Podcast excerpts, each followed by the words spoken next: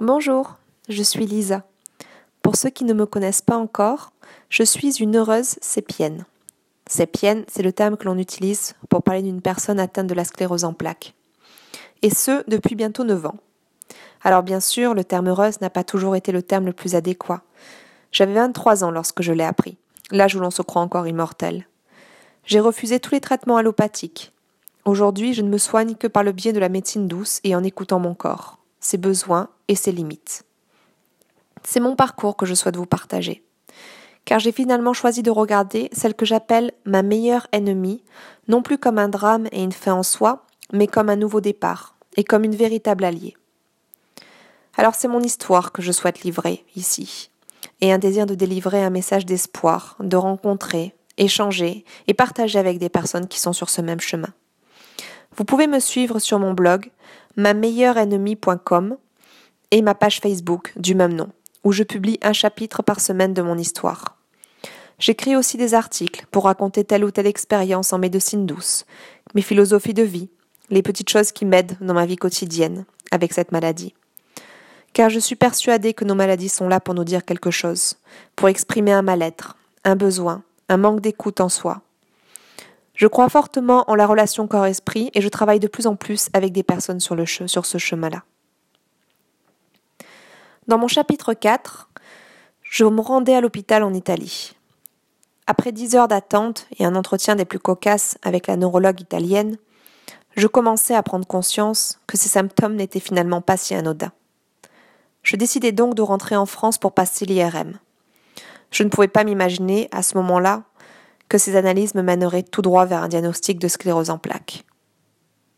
Le chapitre 5 porte donc sur le diagnostic de la sclérose en plaques. De retour en France, je recommençais donc le même circuit médical, mais cette fois-ci en France et dans ma langue. Mon médecin traitant, ami de ma famille depuis longtemps, m'avait prévu un rendez-vous chez un neurologue. Je fus hospitalisée pour pouvoir passer l'IRM à la première heure dès le lendemain matin. Ma compagne de chambre était une dame âgée, atteinte d'un cancer, qui suivait ses chimiothérapies au sein de l'hôpital. Le soir, avant d'aller me coucher, une infirmière passa nous voir. Alors que cette dame se plaignait d'être là, l'infirmière lui répondit Oui, mais vous au moins, vous avez déjà vécu votre vie. Pensez à cette jeune fille à côté de vous, qui la commence à peine. Je ne sais plus si cette phrase a vraiment été formulée de cette façon, mais le sens qu'elle souhaitait lui donner c'est vraiment ce qui m'a marqué le plus à ce moment-là. Et surtout, je ne comprenais pas pourquoi j'étais comparée à cette vieille dame en phase terminale. J'ai trouvé d'ailleurs cette phrase assez difficile, ne serait-ce que pour la dame, mais pour moi, ça a vraiment eu un, un ressenti très très fort. La nuit fut éprouvante, et je n'arrivais pas à dormir. J'avais de la peine pour la dame à côté de moi. Je me demandais d'ailleurs ce que je faisais là. Malgré mon anxiété, j'avais du mal à imaginer que quelque chose de vraiment grave était en train de m'arriver et j'étais certainement très loin de la possibilité d'un diagnostic de sclérose en plaques. Après tout, je n'avais que 23 ans, et je me répétais à chaque instant que tout cela correspondait juste à une vérification, et que le lendemain, je ressortirais sans rien du tout. Le lendemain matin, je passais donc l'IRM. On m'allongea sur le lit d'examen, me mettant des sangles pour que je ne puisse pas bouger afin que l'image soit nette, ainsi que des boules qui on m'avertit de presser une petite télécommande si je ne me sentais vraiment pas bien. Ces préparatifs avaient quelque chose de terriblement anxiogène.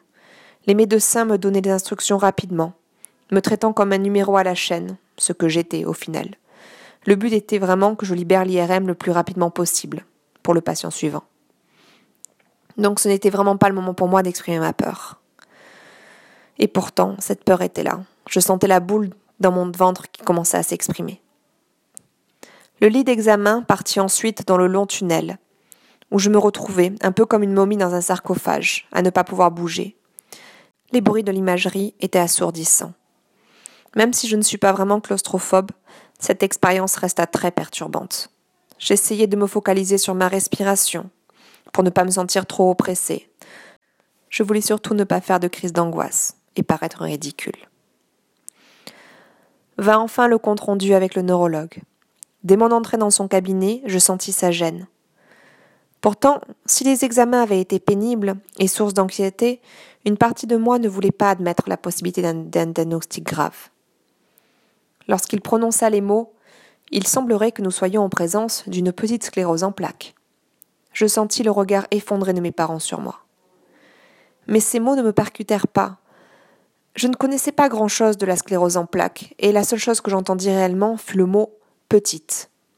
Et dans ma tête, ça résonna comme Au final, ça n'est pas si grave.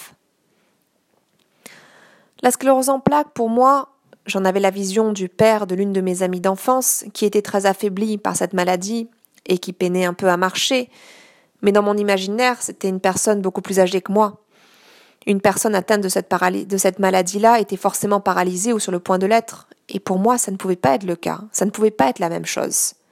Après tout, pour moi, ça n'était qu'une petite sclérose en plaques.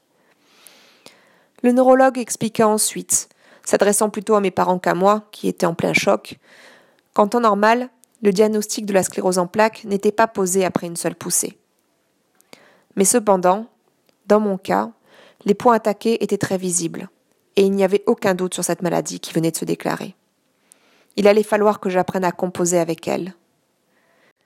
Je vous donne rendez-vous la semaine prochaine pour la suite de l'histoire.